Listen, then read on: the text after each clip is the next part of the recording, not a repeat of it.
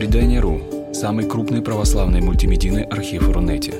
Лекции, выступления, фильмы, аудиокниги и книги для чтения на электронных устройствах в свободном доступе для всех. Заходите. Предание.ру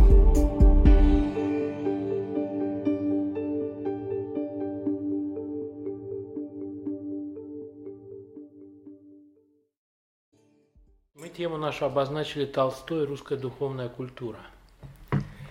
Э, Тогда два слова о том, что такое духовная культура и что такое русская духовная культура.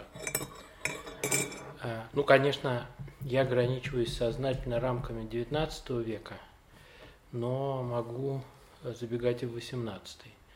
И когда речь идет о Толстом, то это, конечно, неизбежно. Вот, во-первых, что такое духовная культура? Значит, с этим возникают э, некоторые проблемы, потому что э, прилагательное духовный, э, э, во всяком случае, вот так, как мы его сейчас употребляем, имеет слишком много значений. Его поле, как говорят филологи, семантическое поле, оно очень стало широким. Вот у нас одна наша сотрудница э, в университете провела исследование, она просто опрашивала людей, что они понимают под духовностью. Это исследование, кстати, практически э, во всех странах проводится. И немцы это делают, и американцы. Вот. И она решила э, в, э, у нас в России такое исследование провести. Она получила там десятки просто смыслов. Вплоть до того, что духовный – это патриотически настроенный. Ну и так далее. Вот, поэтому, если мы скажем духовная культура, то э, здесь мы должны все-таки ориентироваться на то, как ее понимали э, люди, жившие в XIX веке. А там у них, конечно, такого многообразия не было. Потому что даже э, ну, употребление таких выражений, как духовное лицо, э, сразу вызывало ассоциацию с церковью. То есть вот эти вот привязки в XIX веке к э, религии, они были гораздо жестче. И э, поэтому под духовной культурой э, понимались вещи, либо прямо связанные с религиозностью, либо связанные с ней опосредованно, потому что э, ну, под влиянием некоторых факторов, например, немецкой философии или э, там, романтической литературы Байрона э, под жизнью духа стали понимать э, э, немножко иное, не то, что под этим всегда церковь понимала. Кстати, между прочим, интересно, что само слово духовность – это некий новояз. Оно вот активно так э, в литературе, в том числе и в научной литературе, совсем недавно стало употребляться фактически только в 20 веке. Вот в литературе 19 века слово «духовность» можно очень редко встретить, а, и во всяком случае встретить в том значении, в котором мы сейчас его употребляем. Вот. А, ну, заодно а, полезно сказать, что а, тут еще несколько моментов есть интересных. Вот, скажем, в русском языке душа и дух – это однокоренные слова – а в других языках это совсем не так. Например, в немецком языке это не так. Поэтому уже понимание духовности, оно очень сильно зависит от ментальности.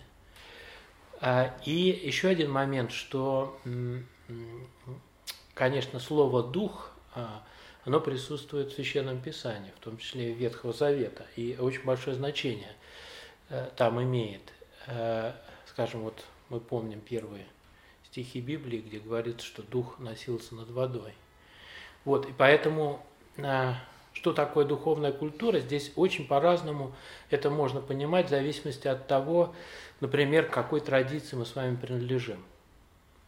Вот, но э, все-таки какое-то определение нужно дать этому.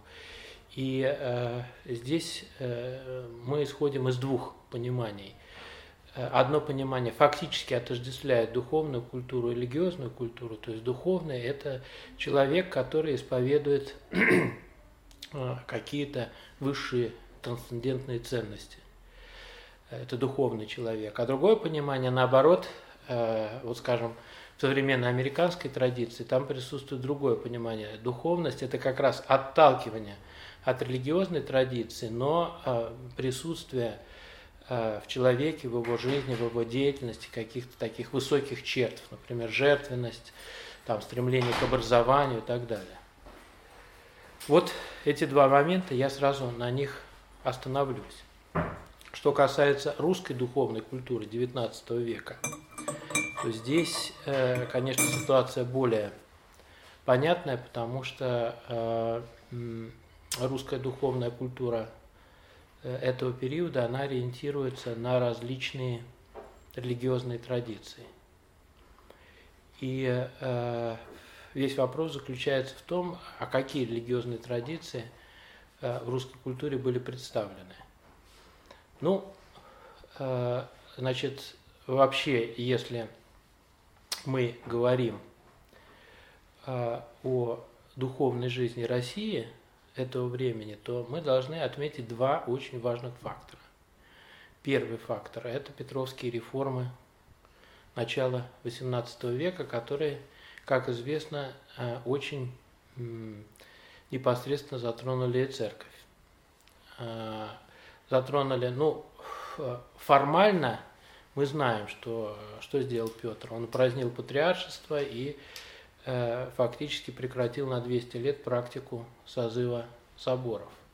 Казалось бы, непосредственно на жизнь людей это влиять не должно, но на самом деле, по сути, Петровская реформа, она имела более глубокий смысл.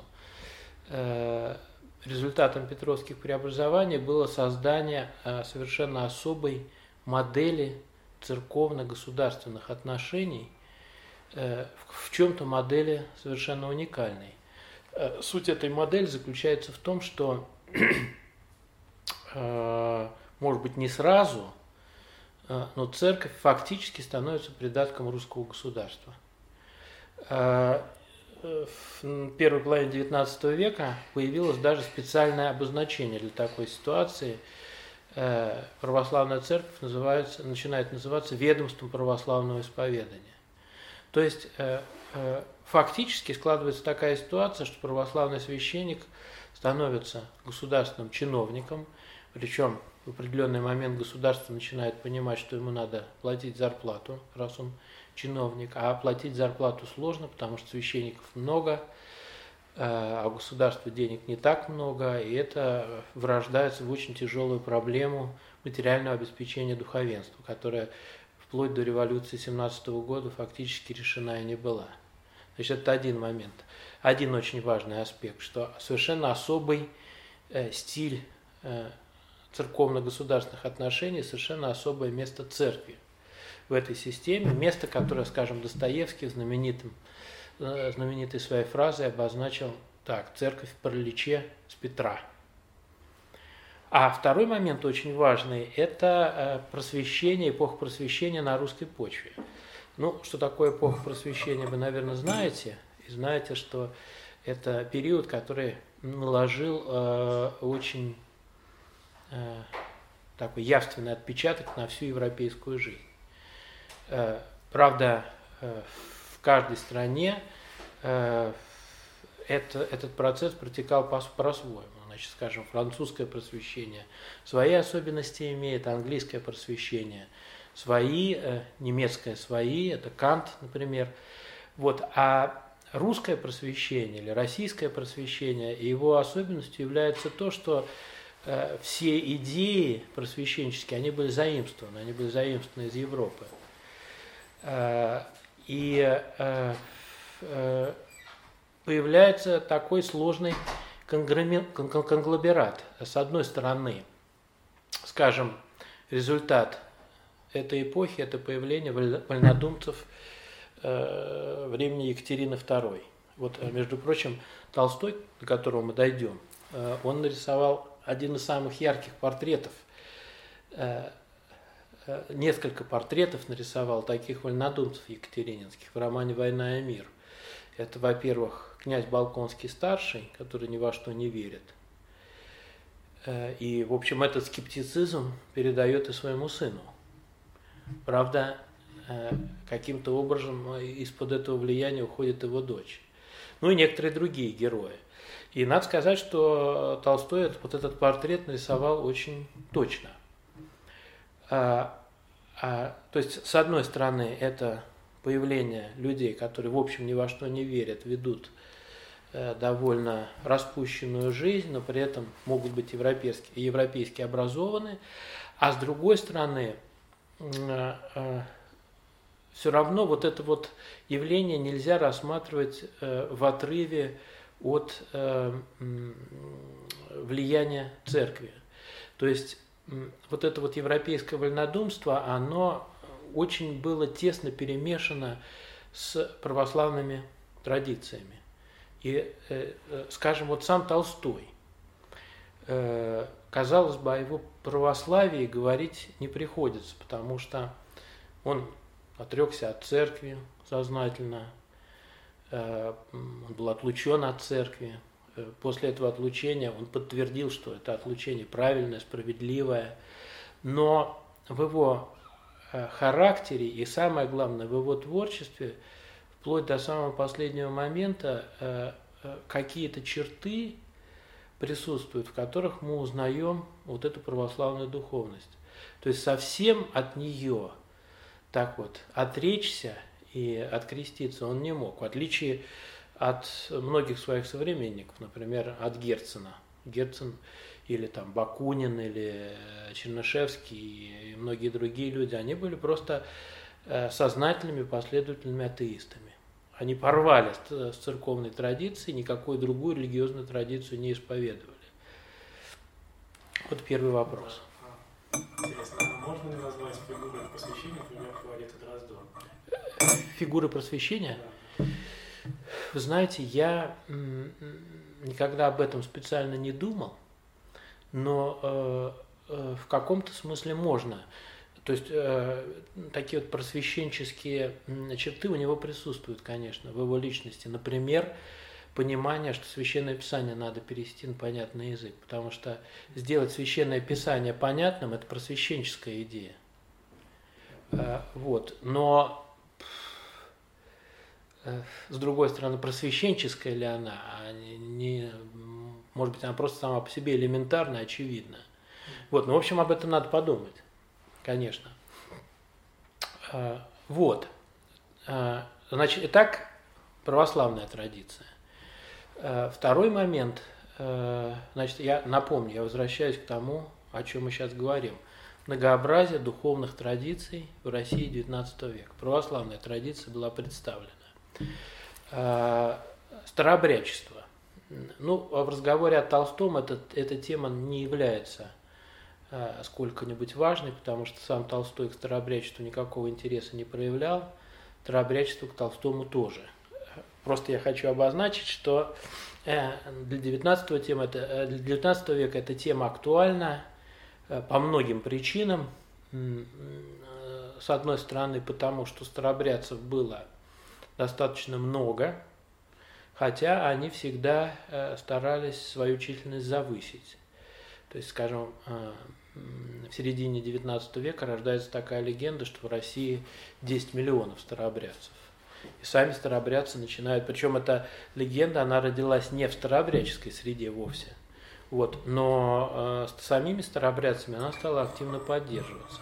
А когда была организована перепись населения, первая, э, ну, первая научная, можно сказать, 1897 года, оказалось, что их чуть больше двух миллионов. И никаких оснований сомневаться в этой цифре у нас сейчас нет. Э, третий момент, э, который уже э, стоит признать важным, то есть можно так сказать, вот мы начинаем с православия и все больше от него отдаляемся – Значит, старобряд, старобрядчество еще своими корнями с православием как-то связано. Третий момент, и это очень интересный вопрос, это влияние католической церкви на русскую жизнь. Тоже э, в разговоре о Толстом эта тема большого значения не имеет по той простой причине, что, э, ну, как мне кажется, Толстой вообще большой разницы не делал между православием и католицизмом. А в свою очередь э, католики то есть одинаково критично к ним относился. А католики, в свою очередь, не проявляли большого интереса э, к Толстому. Вот интересный момент очень, что э, в католическом богословии и вообще в католической академической среде первая научная работа о Толстом появилась приблизительно 10-15 лет назад. То есть в 20 веке нельзя сказать, что католики о нем вообще ничего не писали, но вот такого пламенного интереса, который присутствует у протестантов, конечно, не было. Ну и понятно почему, потому что э, вот это вот радикальное э, отвержение традиции там, и догматики, конечно, католикам оно очень не близко было, и поэтому, э, в общем, особенного интереса это у них не вызывало. Вот. А что касается протестантских влияний, то здесь, конечно, этот разговор уже очень сложный и очень важный для русской культуры, потому что мы можем сказать, что протестантское влияние в русской жизни, оно было многообразным, и оно проявлялось на самых равных, э, самых разных уровнях. Э, вот, скажем, осознаем тот момент, что все русские императрицы, они были лютеранками по происхождению. Э, все без исключения. Э, и, конечно, можем предполагать, что это не могло не влиять на русскую жизнь. Весь вопрос, как влияло. Э, влияло по-разному. Влияло на законодательном уровне, например. Если мы будем э, анализировать русское законодательство, вообще как было устроено русское религиозное законодательство. Э, все вероисповедания делились на три группы. Первая группа – это православие, господствующая церковь. Э, господствующая, господствующая церковь законодательно имела ряд очень больших преимуществ. Например, э, в России XIX века миссионерская деятельность возможна была только для православной церкви, больше ни для кого. Ну и другие были преимущества. Например, другое такое очевидное преимущество, что вся Россия жила по церковному календарю. Все самые крупные праздники были государственными праздниками. Э, венчание в храме было государственной формой регистрации брака так далее. Вот. А вторая группа исповеданий э, – это так называемые терпимые исповедания. Причем э, терпимые, тут тоже надо со словоупотреблением обращаться очень осторожно. В каком смысле, почему законодательство их называло терпимыми? Не потому, что мы их терпим, вот, а, потому, а потому что терпимый – это аналог толерантный это те вероисповедания, к которым законодательство относится толерантно. Какие? Все традиционные христианские исповедания и традиционные нехристианские.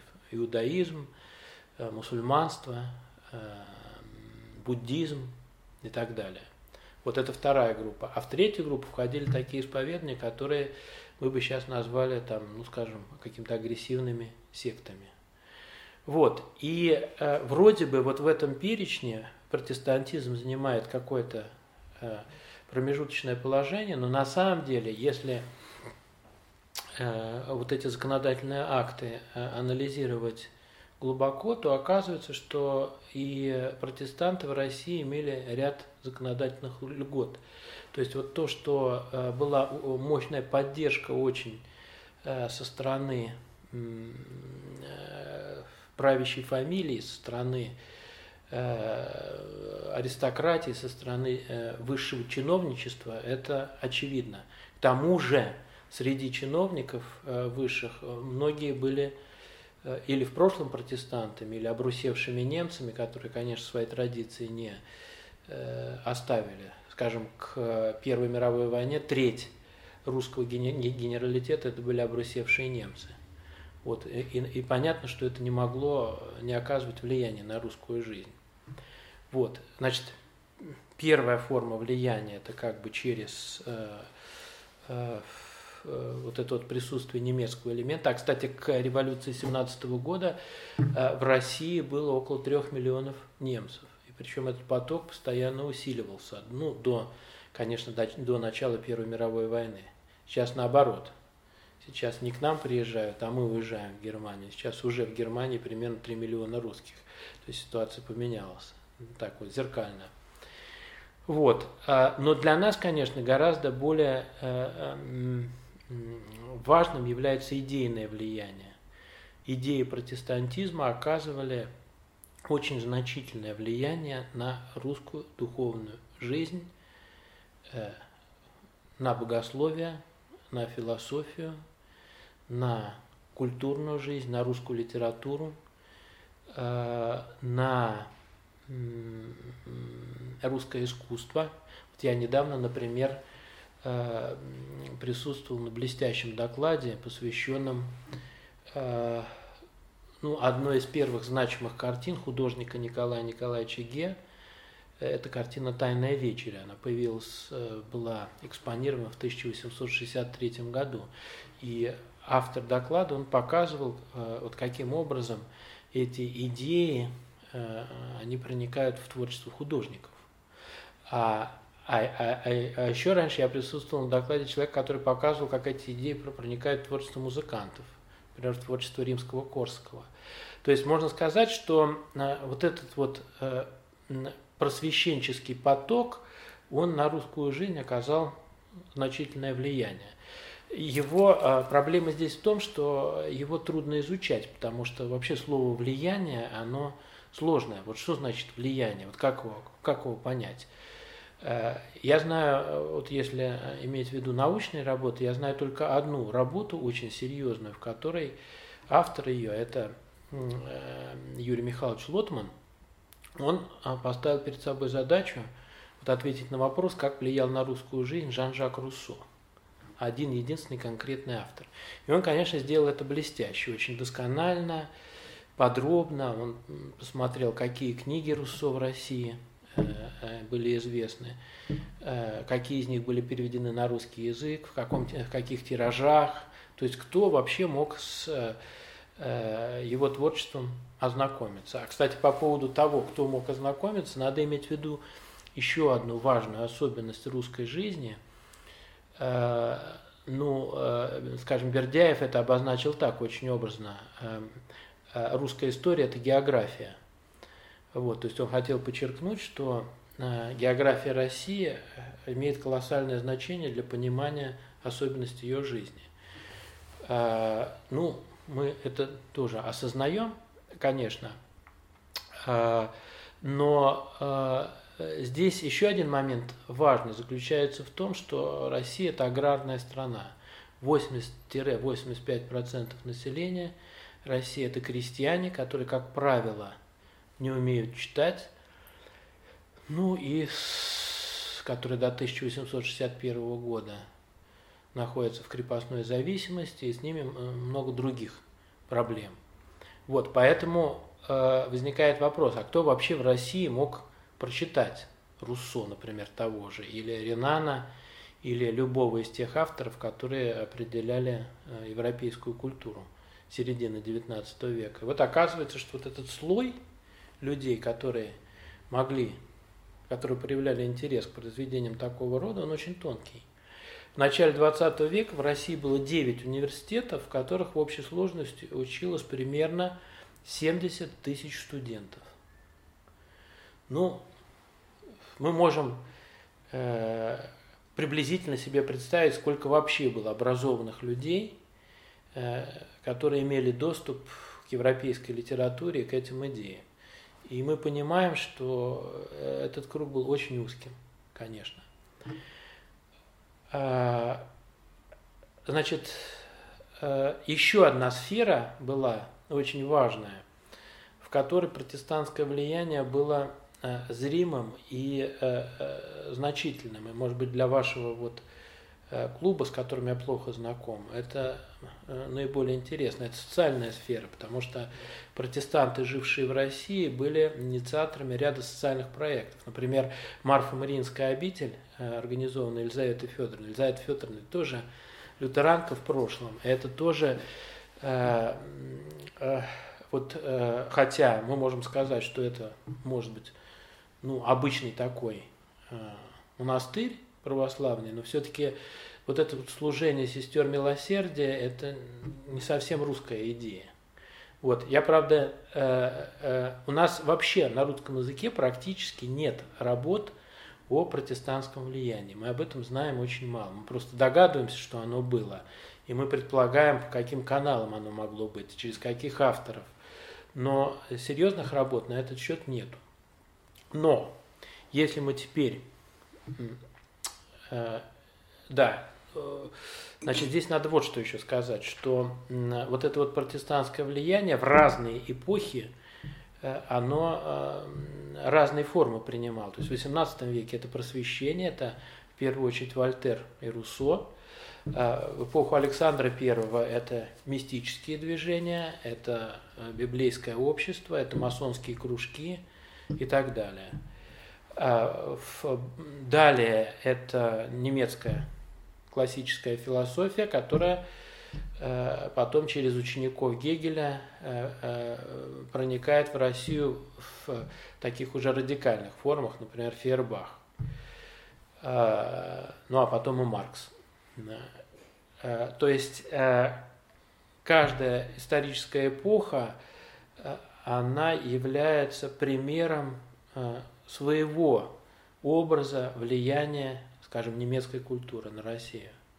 А в конце XIX века это, конечно, мощное такое тотальное влияние Ницше, например. А Ницше ведь тоже, на самом деле, порождение протестантской культуры, как и Руссо. Вот, и Э, когда мы, если мы теперь э, к Толстому перейдем, то мы должны э, констатировать следующее, что вот из всех тех факторов, которые я перечислил, с Толстым непосредственно связаны два. Это, с одной стороны, православная культура, и, конечно, я еще раз повторить хочу, что в душе Толстого вот этот вот след православного влияния, нельзя это назвать православным воспитанием, это трудно так сказать, потому что ведь Толстой, э, мы будем помнить, что он 9 лет оказался круглым сиротой.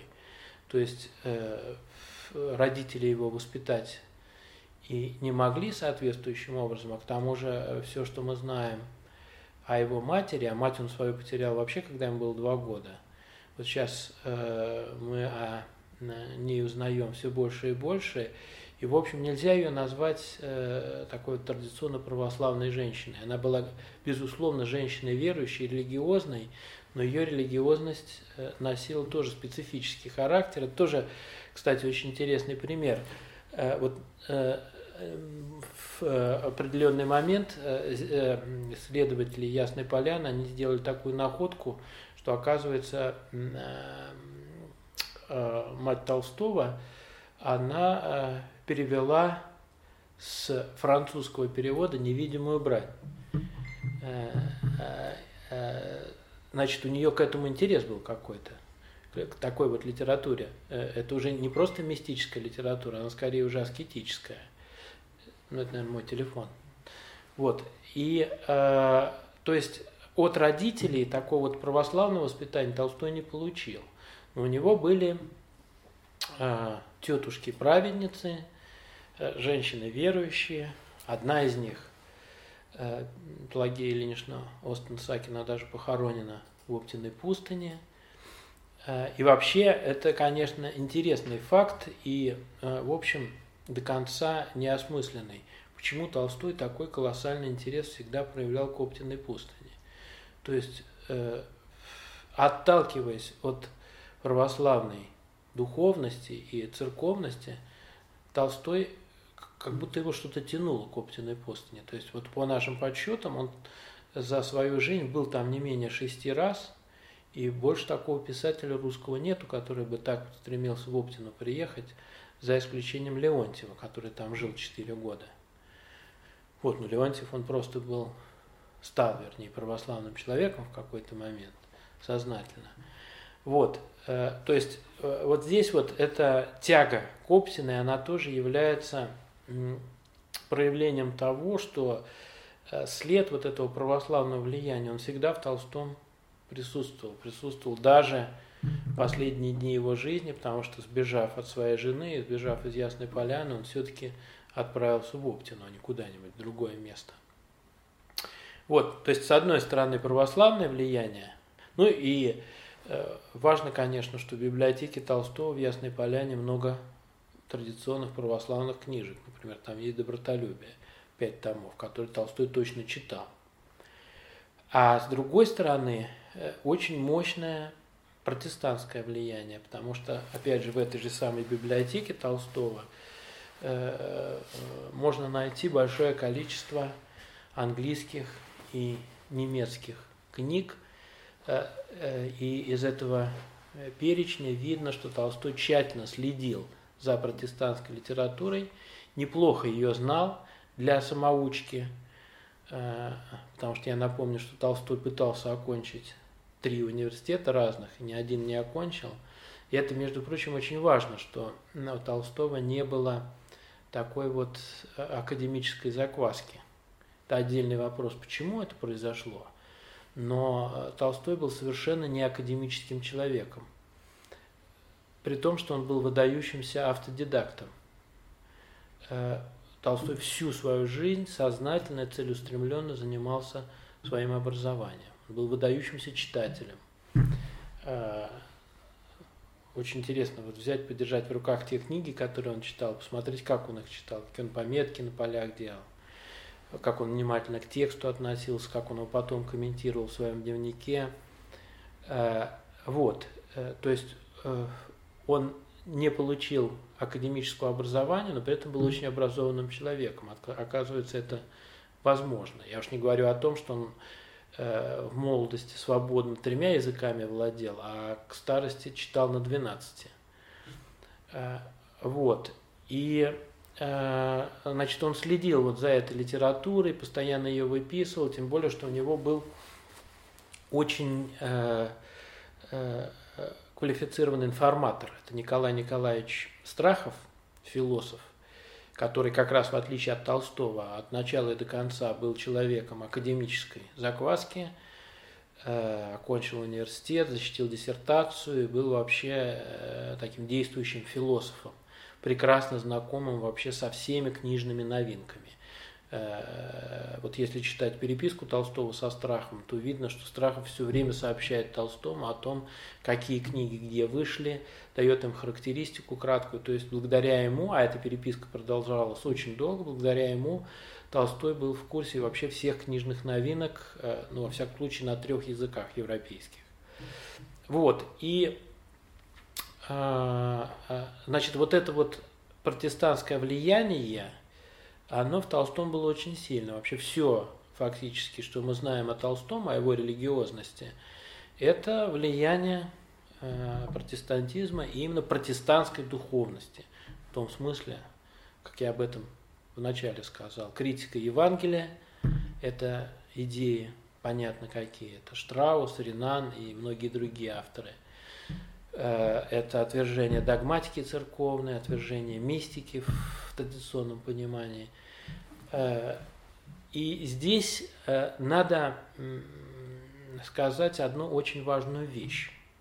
Вот это просто принципиальный момент. Я здесь останавливаюсь, это подчеркиваю, что вот если, бы, если мы будем читать советские книги о Толстом, то советские авторы Толстой, очень любили ситуацию следующим образом изображать, что вот Толстой был таким бунтарем, одиночкой, который имел смелость восстать против существующего строя, против существующей системы, против государства, против церкви и так далее. А это совсем не так. Э, так, как думал Толстой, думали в тот момент э, уже очень многие люди.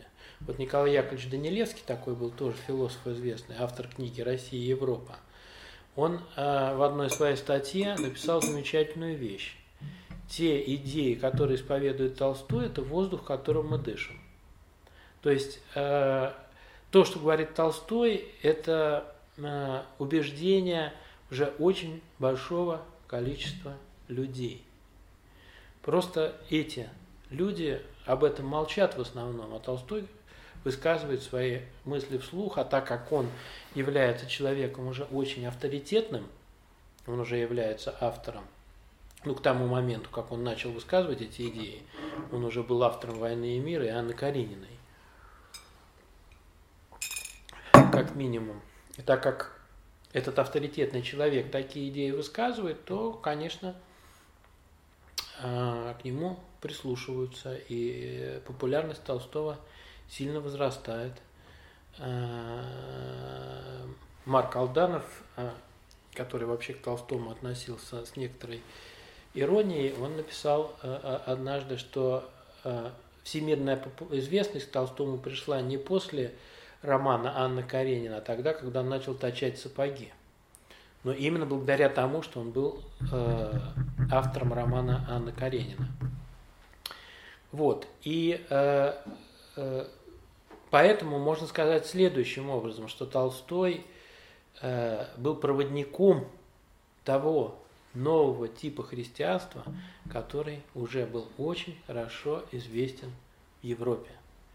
И, и как таким проводником в России был Толстой, так таких проводников, э, такие проводники были и в других странах. Ну, конечно, с вариациями. Там, скажем, во Франции э, это был Ренан, э, в Германии таких людей было очень много. И, скажем, Ницше один из них. А, а, в Дании это Киркегор, ну и многие-многие другие авторы. То есть Толстой он просто в, вписывается вот в этот ряд. И именно поэтому, скажем, для немецкого образованного читателя Толстой в конце XIX века становится э, ну, таким мессией, э, великим пророком, которому надо поклоняться – Э, вот я вам э, сказал, что первая католическая работа о Толстом э, появилась совсем недавно, а в протестантской среде нет ни одного автора известного, который чего-нибудь о Толстом не написал. И только таких больших докторских диссертаций о Толстом, ну, известных мне, в течение 20 века было четыре защищено. Огромное количество Э, небольших работ. А вообще первая работа э, о Толстом, защищенная в университете, она появилась в 1900 году. Э, и написана она была Инессой Арманд, одной из подвижниц Владимира Ильича Ленина.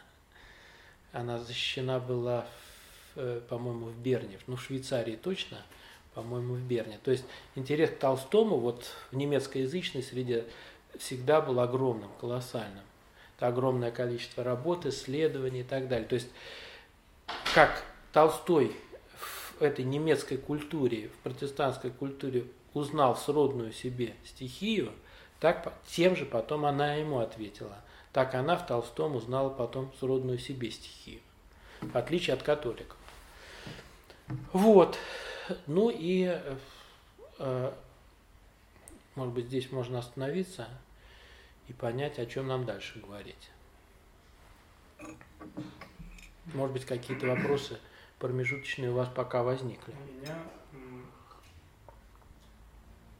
не сложилось ясного понимания творчества какого круга людей вы называете русской духовной культурой 19 века. Это не есть творчество определенного круга людей русская духовная культура XIX века, она очень об, а, а, многообразна. То есть э, я хочу подчеркнуть, что это пазл некоторый, это такая мозаика. Она из разных э, складывается э, составляющих. И именно поэтому, вот скажем, вот в той новой книжке, которую сейчас купить можно, я все время пытаюсь проследить разницу и понять разницу между Толстым и Достоевским.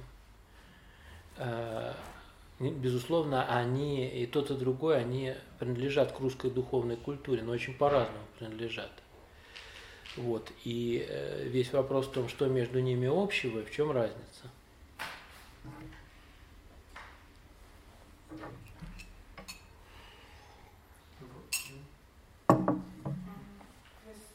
Спросили, о чем дальше говорить, да? Да.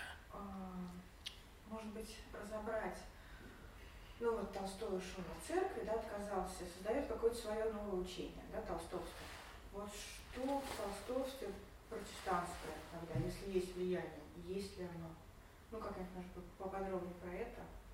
Да, только я бы не стал э, то, что создает Толстой, называть учением, потому что сам бы Толстой был против.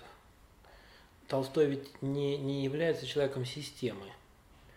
И, то есть, э, лучше так сказать, человек не, Толстой не является систематическим человеком. Он не создает систему.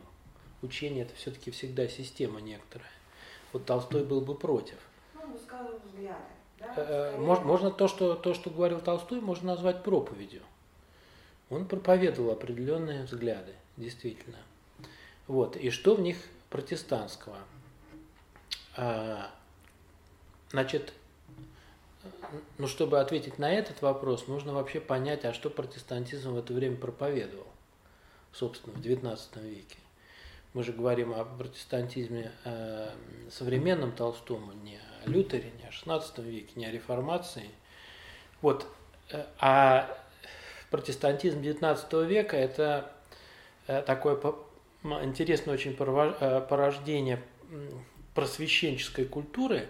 То есть можно сказать так, что протестантизм XIX века поставил перед собой задачу согласовать с, э, со взглядами образованного человека, с одной стороны, э, ну, ре- ту революцию, которая произошла в XVIII веке, а что такое эпоха просвещения? Это настоящая революция, это совершенно новый взгляд на науку, на социальные отношения, на государство, на культуру и так далее.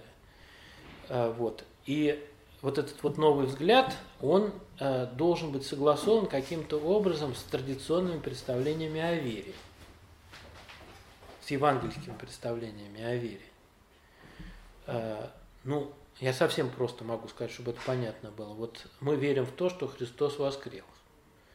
Вот. А как он может воскреснуть? Как вообще может человек воскресать?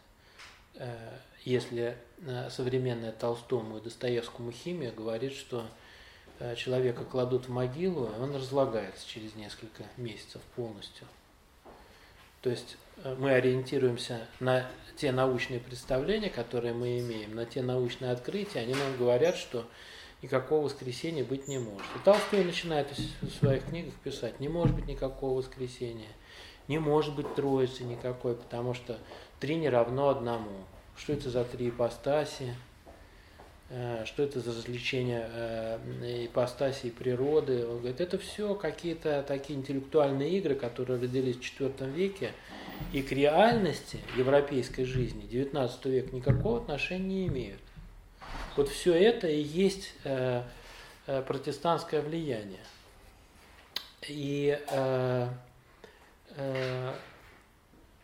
здесь, понимаете, вот надо психологически, мы, мы вот, э, наше поколение и мы, люди, живущие вот э, в современном мире, э, мы все-таки привыкли к тому, мы понимаем, что такое научно-технический прогресс. Мы с этим сталкиваемся с самого детства. Мы учились в советской школе или в постсоветской школе, которая, вообще говоря, не знает альтернативы атеистическому взгляду на мир. Нам э, преподавали э, атеистическую биологию, которая ничего, кроме эволюции и э, современного взгляда на человека не знает. Нам преподавали с этих позиций физику, химию и так далее. Мы через это все прошли, и поэтому для нас столкновение вот с этим миром, с миром науки и с этими идеями, оно не является в каком-то смысле шоковым. Для нас шок в другом заключался, когда мы стали христианами, когда мы стали э, думать о том, что такое христианская жизнь, и почему Христос воскрес, и почему мы в это верим. Вот тогда мы пережили шок. Это как бы движение в обратную сторону. А для поколения Толстого э, все происходило наоборот ровно. Эти люди выросли э, ну, или в православных семьях, или в семьях, э, в которых все-таки существовали в каком-то виде представления о религиозности. Потом они приходили в университет, и на них обрушивалась эта волна новых знаний. Э, Надо сказать, что у Достоевского очень много есть э, примеров. Вот он пытается показать, как это происходило. Вот у него в романе «Бесы» есть э, герой, второстепенный, который дома соорудил несколько аналоев, э, и на эти аналои поставил портреты известных биологов и химиков. Там он пишет Бюхнер, Малешот и так далее. И перед этими портретами он возжигал свечи. Это, конечно, он таким образом э, издевается, Достоевский, над этим героем. Но по сути он очень точно передает ситуацию, атмосферу того времени. Поколение 50-х, 60-х годов – это люди, которые возжигали свечи перед достижениями современной им науки и полагали, что вот то, что, о чем говорит наука, это есть последнее слово. Последнее слово правды и истины. Вот, и э, э, протестантизм э, поставил перед собой задачу, ну, протестантизм он не мог совсем отречься от религиозной традиции. Хотя были такие авторы в, э, в протестантской среде, которые фактически теряли веру. Например, тот же Штраус, Давид Фридрих Штраус. Фактически к концу жизни он стал неверующим человеком. И э, пытались создать какие-то конгломераты. Самый известный конгломерат такого рода – это идея исторического Иисуса. То есть утверждение о том, что да, мы не можем отрицать, что Христа не было, потому что есть независимые древние источники, которые говорят, что он был. То есть с точки зрения науки отрицать это не научно. Но э, мы не можем признать, что он был Бога-человеком и совершал чудеса. Для просвещенного сознания 70-х, 80-х годов XIX века чудес быть не может. Вот, например, отвержение чудес – это типично протестантская идея вот унаследованное, это воспринятое очень горячо Толстым, причем не сразу воспринятое. Если его э, дневник читать, то видно, как эта работа в нем совершается. Чем он взрослее становится, тем э, вот это вот неприятие мистической жизни церкви, оно э, более проявляется в нем. Вот, поэтому он, ну это уже известный факт, что он фактически сочиняет свое собственное Евангелие – которое полностью от мистического элемента освобождено, но сохраняет личность Христа как великого пророка, э, который принес людям на землю некое особое учение. Вот. Здесь вот очень интересно, э, в чем, собственно, это учение заключается с точки зрения Толстого. Э, и вообще, в чем заключается в чем заключаются религиозные взгляды Толстого. Это очень интересный момент. А, а, а, у Толстого есть несколько, ну, потом, уже 80-е годы он эту тему начинает развивать подробно, но у него есть несколько записей в дневнике, которые, э, э, с помощью которых он пытается показать, что это такое – Э, религиозное чувство, то, что мы сейчас назвали религиозным чувством. И показывает он это, вот эта знаменитая запись, я все время сейчас об этом рассказываю, э, запись, э, как он вышел на охоту и обнаружил, что охотничья собака по снегу ступает каким-то непонятным образом. То есть она ступает так, что складывается впечатление, что у нее смещен центр тяжести. Вот, и он начинает думать, почему она так идет, собака. Вот, и так как он был охотником очень опытным, он соображает, что она так идет, потому что каким-то образом у нее есть инстинкт, который подсказывает ей, сколько зайцев ей надо съесть. То есть она каким-то образом, вот ее организм этот процесс регулирует. Вот. И Толстой дальше пишет, вот как есть а, как бы охотничий инстинкт у собаки – вот так вот есть религиозный инстинкт у человека. Э, он называет это в дневнике инстинкт божества. То есть э, получается такая парадоксальная вещь. И это сложность, с которой не могли справиться ни современники Толстого, ни мы с вами. С одной стороны, Толстой отверг церковь, а с другой стороны, он всегда утверждал, что он является человеком религиозным. И нам трудно понять, как это возможно, потому что нам трудно себе представить, что может быть какая-то другая религиозность, кроме церковной. Вот. Но сейчас уже мы понимаем, и в нашей жизни, что она вполне может быть, э, такая религиозность. Э, вот. Ну вот э, Толстой действительно проповедовал тот тип религиозности, который очень популярен был в Европе в это время. А в Европе были популярны именно протестантские идеи такого рода. Вот в качестве примера. Это его отношение к Евангелию.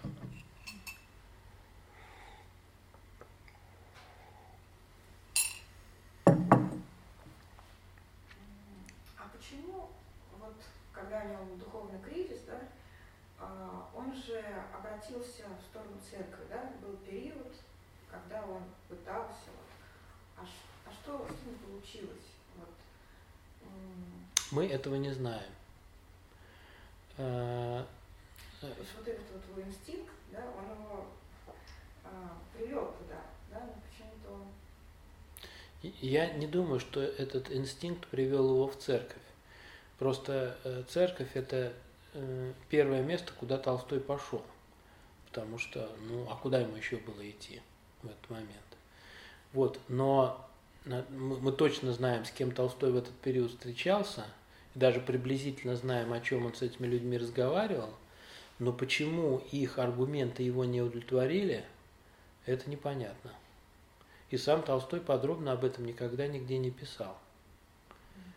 Он мог э, невысоко оценивать своих оппонентов. А с кем он разговаривал? Ну, он ездил в Оптину пустынь к старцу Амвросию.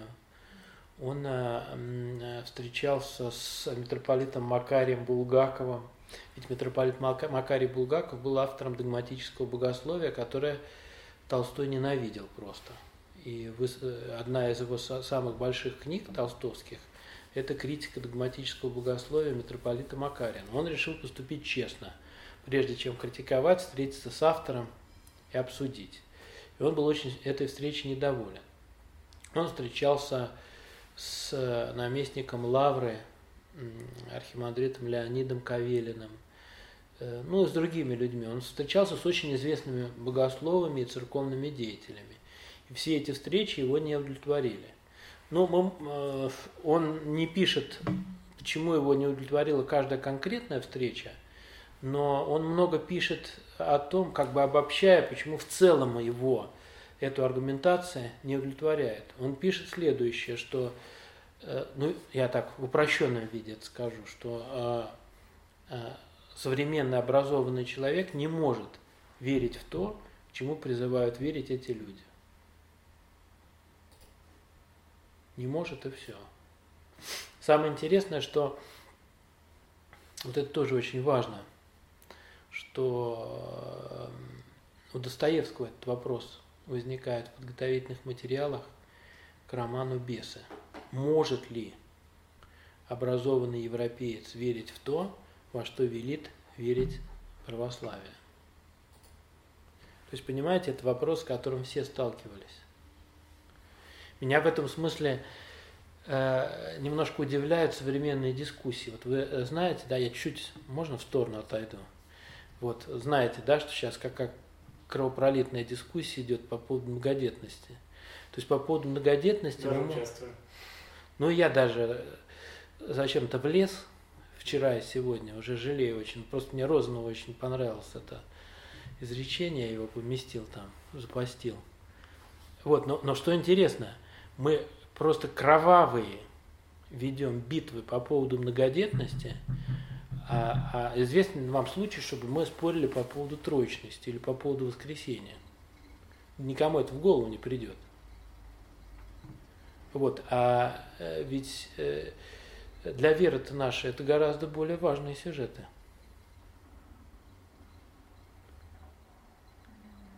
А для времени Толстого все наоборот.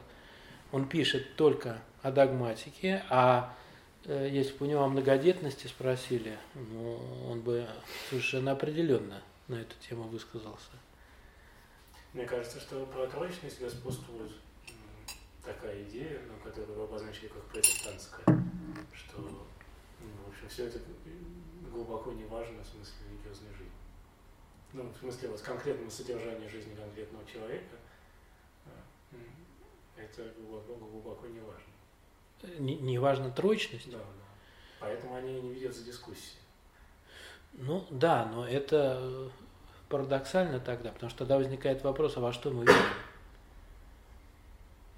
А это очень сложный вопрос. Его легче просто опустить, да? Так вот я об этом и говорю, да. Принять, как бы, сказали так, все. А спорить уже о том, о чем ты можешь спорить, да? Как бы про многодетность каждый может что-то сказать. Каждый владеет информацией. Ну, в общем, это вот, конечно, черта нашей эпохи. Между прочим, интересно, что, понимаете, мне кажется, что это особенность нашего русского менталитета. Потому что на Западе огромное количество книг появляется ежегодно, посвященных вопросу, как христианская вера совместима с, там, с достижениями науки современной. А у нас такое впечатление, что это просто не интересует никого. Атеистов интересует. Ну, интересовало. То есть в Советском Союзе такие книжки выходили, а сейчас-то они где? Их тоже нету. Вот умер, скончался отец Глеб Каледа. Я прекрасно помню его лекции в конце 80-х, начале 90-х. Про Туринскую плащаницу, там, про геологические всякие э, достижения, там, про теории научные. Вот он об этом рассказывал. Вот его не стало, и больше нет таких людей. А это странно, потому что я вот вам еще один пример приведу. Я весной выступал в нашей православной школе э, в 10 классе. Был очень интересный урок, и ребята прекрасно подготовились.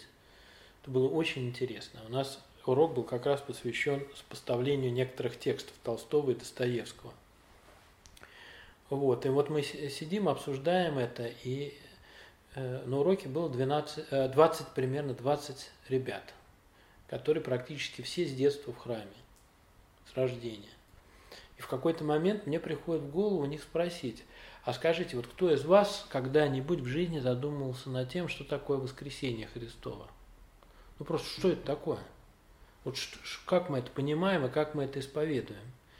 И три человека подняли руки из двадцати. То есть э, людям, которые э, выросли в церкви и живут в церкви, им не приходит в голову э, задать себе вопрос, а во что мы верим, собственно говоря.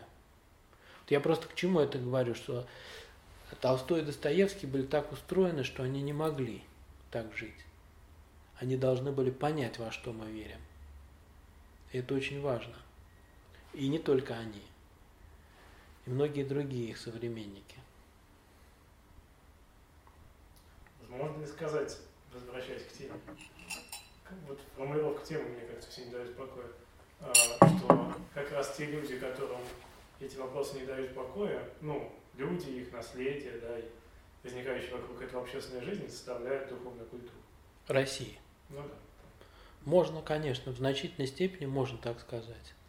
И получается, вот у меня сложилась такая картина, что, ну как-то вот если это сопоставление непосредственно проводить Толстой и русской духовной культуры, то вот внутри области, называемой протестантское влияние, вот, ну какой-то есть большой кусок, который называется там Толстой и его наследие.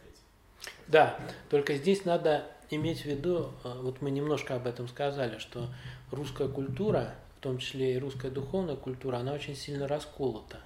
Потому что русская жизнь это все-таки два э, массива. Это крестьянство и образованные люди. И духовные тенденции и в той, и в другой среде они все-таки разные. Вот это вот протестантское влияние, оно значимо только для образованного общества. А в крестьянской среде очень значимое влияние имело сектанство. То есть это отдельный совершенно разговор. Кстати, к Толстому это тоже имеет отношение, но почему имеет отношение? Потому что для Толстого вообще крестьянская жизнь, она была идеалом. Мы хорошо знаем, что жизнь человека на э, своей земле и жизнь человека, который занимается своим собственным трудом, вот это и есть идеал настоящей жизни когда Толстой стал к этому идеалу э, э, присматриваться, он обнаружил, что русские крестьяне, они по своим взглядам очень близки сектантам. То есть, конечно, они, как правило, очень такое приблизительное представление имели о православной вере, о догматике и так далее. А вот сектантские влияния в их среде были очень сильными. Ну и поэтому Толстой сам с сектантами был очень тесно связан, особенно с некоторыми духоборами, там, с молоканами. Сектанты все время приезжали в Ясную Поляну. Поэтому то, о чем вы говорите, это верно, но с учетом вот этого разрыва. А этот разрыв, он вообще для русской жизни очень значим. Это такая была зияющая рана на русском теле, которая стала одной из самых важных причин революции 17 года что русское общество, оно очень было расколото. Э, ведь Россия была не единственной аграрной страной в Европе. Скажем, Испания это тоже аграрная страна. Вот. Но э, специфика русской жизни – это то, что э, сельским хозяйством в России заниматься очень трудно. Сельскохозяйственный год в России – это приблизительно 4 месяца – а в таких странах, как Испания и Италия, там чуть ли не круглый год можно сеять и урожай собирать. Ну, может быть, там за исключением двух-трех месяцев. Вот, то есть русская жизнь, она изначально связана с тяжелым крестьянским трудом. Не просто с крестьянским трудом, а с очень тяжелым крестьянским трудом. И поэтому э, вот это вот, э, э, ну, Грибоедова есть просто запись э, э, специфическая, что мы фактически в пределах одной страны два разных народа. Вот есть они, есть образованный класс. Ну и постепенно, конечно, это э, раздражение, оно накапливалось, и в начале уже 20 века привело к таким тяжелым последствиям. А имел ли Толстой какое-то ну, значимое влияние на вот эту второй, на вторую часть. На крестьян? Я... Он же как-то предпринимал сознательные усилия, я так понимаю, в эту сторону. Ну, э, как он мог иметь влияние, если э, крестьяне русские они не имели возможности читать его сочинений? Каким образом это влияние могло осуществляться? Если это ограничивалось ясной поляной. Ну да, ну, конечно, он мог влиять на крестьян э, своей Э, своего имения, и, наверное, они его любили, в общем, многие авторы пишут, что они его любили, вот, но это же капля в море. Так что э, Толстой как раз имел могучее, э, вот мы должны это подчеркивать, что Толстой, деятельность Толстого э, имела разрушительное влияние на образованный класс, потому что, ну, приблизительно с, э, с момента ну, эм, середины 90-х годов 19 века Толстой ставит перед собой задачу вместе с Чертковым просто начать такую организованную борьбу с системой, сознательную организованную. Этот, э, сюж, э, этот мотив у них в переписке э, присутствует. Что такое роман «Воскресенье», как не провокация такая, а осмысленная, особенно э, что касается вот этих кощунств направленных против церкви. Вот. И мы, у нас много сейчас материалов есть, что в подготовительных э, э, главах к воскресенью эти кощунства, они еще страшнее были. И когда э, близкие Толстому люди это прочитали, они стали его отговаривать, они понимали, что нельзя так, ведь Толстой призывает к толерантности, э, вот, и пишет такие э, оскорбительные для верующих вещи, как это вообще все совместимо. Вот, но он уже не мог остановиться, его понесло. Там был ряд личных каких-то обид. Вот. Э, а когда он издал «Воскресенье» с этими главами, уже не мог остановиться Синод.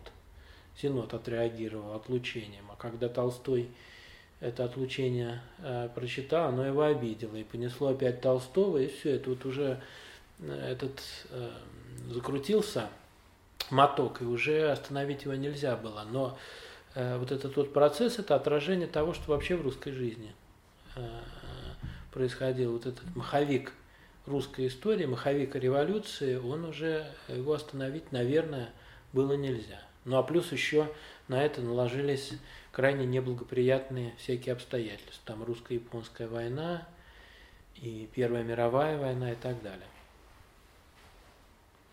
О чем мы сейчас не говорим. А западники славянофилы, вот их идеи, книги, они как-то Толстого вообще занимали? Ну, его занимали в определенный период жизни определенные авторы. Например, он как раз в период кризиса внимательно читал Хомякова, э, вот эту работу «Церковь одна». Вот, но сказать, что он какой-то интерес проявлял именно к э, этим вот двум течениям, мы не можем. Толстой в этом смысле был э, невероятно самостоятельным человеком, свободным. То есть он ну, я бы даже сказал, что это его такое э, юношеское упрямство. Вот это вот его упрямство, оно позволяло ему оказываться, оказываться свободным от любых влияний серьезных. Вот поэтому его нельзя, конечно, причислить ни к тем, ни к другим, и нельзя э, сказать, что э, какое-то влияние эти авторы на него оказывали, но по своим взглядам, скажем, социально-политическим, он, конечно, наверное, ближе западникам. А по своим взглядам на русское крестьянство он, наверное, ближе к славянофилам. Например, он очень критично отнесся к идее Столыпина, разрушения общины крестьянской, даже письмо ему написал. Вот, то есть он брал то, что ему нравилось.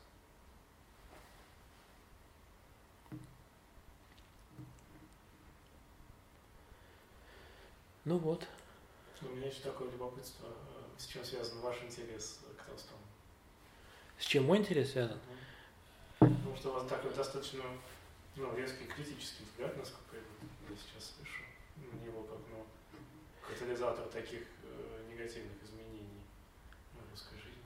Я не могу сказать, что э, мой взгляд является критическим. Просто я люблю историю, а задача историка заключается в том, чтобы понять, как оно было на самом деле. Вот, поэтому э, Толстой выдающийся человек, конечно. Э, э, и жалко очень, что читатели, ну, я вообще думаю, что сейчас Толстого мало кто читает. Вот его много кто обсуждает, а так вот, чтобы читать Толстого, а, я этого не вижу, потому что когда начинаешь разговаривать с людьми или переписываться, видно, что они совершенно не в курсе и высказывают такие э, странные взгляды. Понятно, что они не знакомы совершенно с источниками. Вот. И, э, но если вот начать читать Толстого, а это не бесполезно, вот когда э, мы устраиваем такие встречи, скажем, в православных гимназиях, то обязательно учителя спрашивают, можно ли православным детям читать Толстого. Я всегда отвечаю, что это просто необходимо, потому что вы, как родители, должны быть счастливы, если ваши дети будут читать Толстого. Конечно, я не думаю, что а, стоит роман «Воскресенье» читать там в седьмом классе, вот. И вообще, с моей точки зрения, этот роман никакими особенно художественными достоинствами не обладает. Но то, что дети будут проявлять интерес к тому, что мучило Толстого, это очень важный признак доброкачественности духовной жизни ребенка, если ему это интересно. И поэтому вот если прямо на ваш вопрос отвечать, э, мой интерес к Толстому, хотя я всегда с юности любил Достоевского, вот. Но просто в какой-то момент я задумался над вопросом, а почему Толстой вообще об этом обо всем стал писать? Почему это так? И меня объяснение, что это связано с душевной конституцией Толстого, что вот он просто был таким человеком, случайно откуда-то взявшимся, меня это не удовлетворило. То есть меня, э, меня интересовал вопрос, почему русская культура породила такое явление, как Толстой, и такую критику когда я стал с этим разбираться, стало понятно, что Толстой, конечно, не один был. Он, может быть, говорил об этом прямо один. Ну и многие его современники, они писали, что э, Толстой прямо пишет о том, о чем думаем, знаем все мы. Вот, поэтому вот, так что вот так.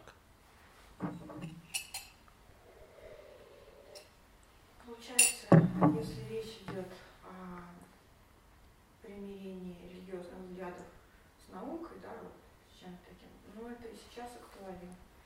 Конечно, это актуально. Я в своей новой книжке привожу, мне один биолог, э, он указал на одну статью английскую. Э, вот если хотите, я вам немножко про нее расскажу. Значит, статья следующая. Э, авторы этой статьи обнаружили результаты эксперимента социологического, ну, опроса социологического, который был осуществлен в начале 20 века. Понятно? То есть они где-то в библиотеке нашли результаты социологического опроса. Какого? Автор этого опроса и автор методики, он сделал следующее. Он взял американскую книжку «Тысяча ведущих ученых Америки». Такой справочник. Вот. Взял адреса этих ведущих ученых и каждому послал по почте опросник. Понятно, да? А, вопросы там были следующие. Значит, верите ли вы в загробную жизнь, верите ли вы в бессмертие души, ну и так далее. Я сейчас точно не помню, это надо посмотреть. Вот. Э, ответы прислали не все, но достаточно много. Там выборка неплохая. Он все это обработал и опубликовал. Вот. И автор вот этой статьи, они через сто лет решили этот эксперимент повторить. Снова взяли справочник, там, правда, уже не тысяча, а десять тысяч их, или сколько-то. Взяли их адреса и послали им тот же самый опросник. А эти ученые, конечно, ничего об этом опросе не знали, который был давно. Ему прислали обратные результаты. Тоже не все, но тоже результатов было много. Вот, они их обработали, и, собственно, сама статья заключается в том, что они сравнивают показатели начала 20 века и современные. Что изменилось в научной среде за сто лет. И они приходят к парадоксальному выводу, что вопреки нашим ожиданиям, то есть если бы вот нам сказали, что мы проводим такой эксперимент, мы бы сразу э, сказали, что ну, понятно, что за сто лет э, ученые, скорее всего, стали в большей степени атеистами. Вот. А этого не происходит. Хотя, конечно, происходит снижение показателей, но оно не настолько значимо, э, чтобы э, говорить, что вот ученые вообще перестали верить в Бога. Совсем не так. И э, в моей жизни тоже, вот помните, я не знаю, помните вы или нет, это был 2008 год, письмо 10 академиков.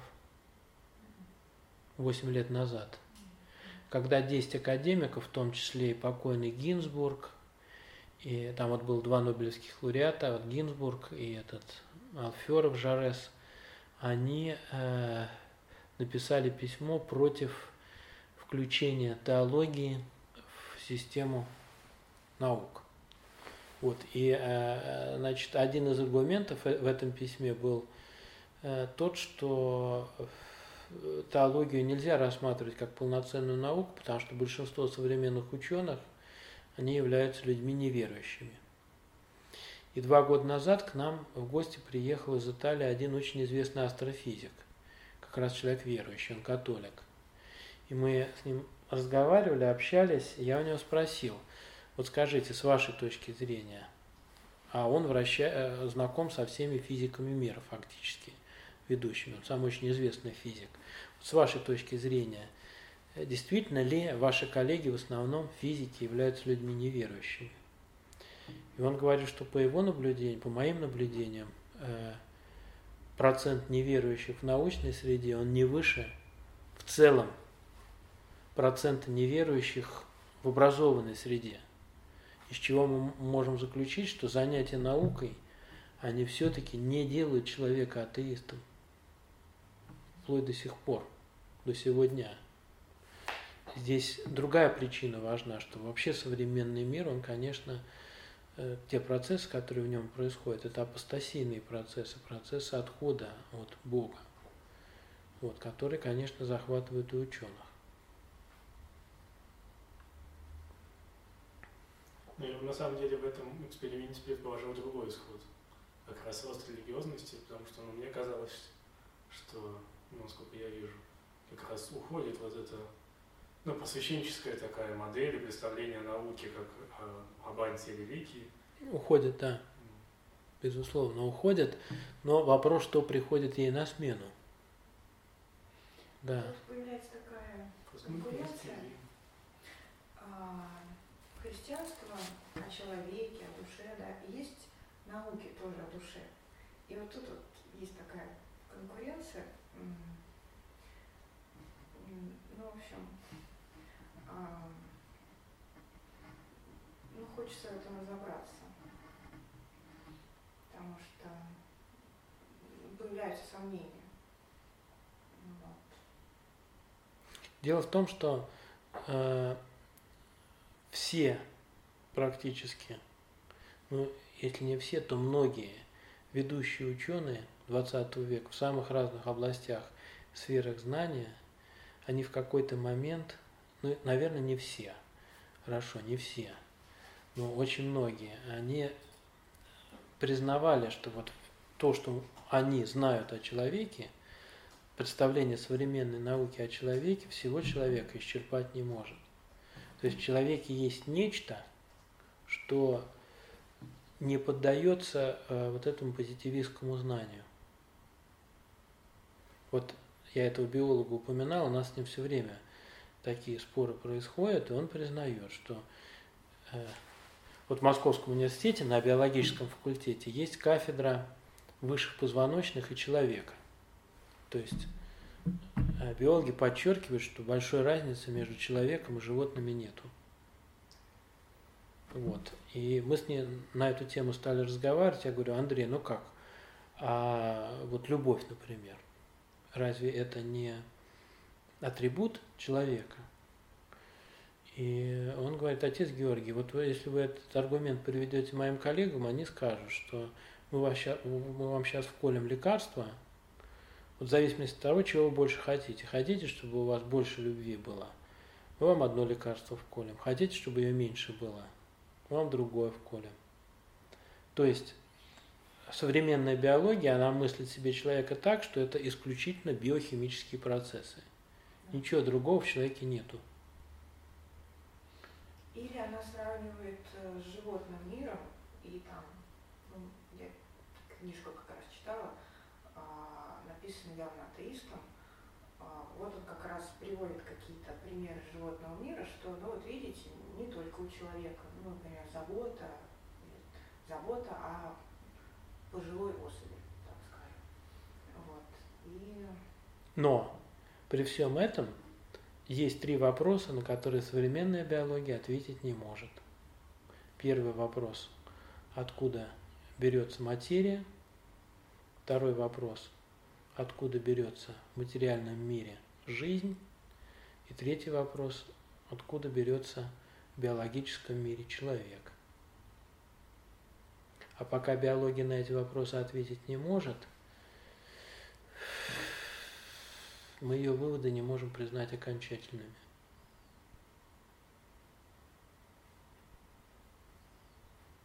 Похоже, что интерес э, ну, Толстого, там, Достоевского, о котором вы говорили, э, к вот этому вопросу о том самом, что в чем человек не сводим к животным, ну, насколько я понял, он вот является как бы острием таким, да, с сутью некоторого творчества. Да, конечно. И Толстой часто человека с животным сравнивает, вот, и э, все время констатирует, что, конечно, это не одно и то же. У Достоевского ход мысли немножко другой был, конечно, потому что, э, ну, здесь что важно? Толстой очень большую часть жизни провел в Ясной Поляне, поэтому, с одной стороны, он постоянно общался с крестьянами, а с другой стороны, он очень любил и хорошо знал и растительный и животный мир. Это для него была его стихия. Вот в дневнике Толстого, э, например, э, ну это же поразительный совершенно эпизод, когда он следит за пчелой и считает, на сколько цветков она сядет. Кому из нас придет в голову этим заниматься вообще? А ему это интересно, для него это важно. И он считает и определяет, что в среднем пчела садится на 12 цветков. Почему? А дальше он начинает думать. То есть он не просто э, занимается вот естествознанием, а он выводы же из этого делает. Потому его Мережковский назвал тайно зритель плоти. Для такое впечатление складывается, что здесь на Земле для Толстого никаких секретов нету. Он знает, почему пчела садится на 12 цветков. Он пишет, что у нее есть инстинкт, который ей подсказывает, что вот все, она переполнена пыльцой, и пчела же считать не умеет, мы это понимаем, но какой-то инстинкт ей подсказывает, что все, надо остановиться. А дальше он делает вывод, вот такой инстинкт божества есть и у человека. Вот как у пчелы есть такой инстинкт, так у собаки, которая знает, как ей надо ступать по снегу, вот точно так же у человека есть инстинкт. Вот он здесь, он с одной стороны связывает человека с животным миром, а с другой стороны показывает, э, как он отличается от этого мира. А ход мысли Достоевского, он, конечно, другой. Немножко. И здесь э, очень важная разница. Э, Толстой говорит, что нет никакой мистики, нет никакой трансценденции, и вообще все, что мы знаем о религиозной жизни, присутствует здесь на Земле. Просто мы должны в земных явлениях э, находить проявление религиозности какой-то. А Достоевский устами старца Засима говорит, что Бог посадил на земле семена миров иных. То есть наоборот, э, во всем, что есть на земле, присутствует нечто неземное. То есть это разные логики немножко. Вот. Но мы должны быть счастливы, что они обе в нашей культуре присутствуют. Это очень важно. Интересно, ну, наверняка такая работа уже была. Получается, что там Достоевский городской человек. Конечно, он, э, он ненавидел город, он его очень, то есть нельзя сказать, что он его не любил, но он понимал, что город гибель. Вот э, преступление наказания, посмотрите, как он вообще рисует Петербург. Это же страшное совершенно место. А с другой стороны, он не мог вырваться из города, потому что нельзя сказать, что он не любил его, он что-то влюбил в нем очень. Вот, поэтому, но это правильное сопоставление, да. И вот эта идея Достоевского, о которой вы сейчас говорили, ну, как, как будто это перекликается с городом, как метафорой, там, что вырастает ну, что-то иное на природной почве. Да.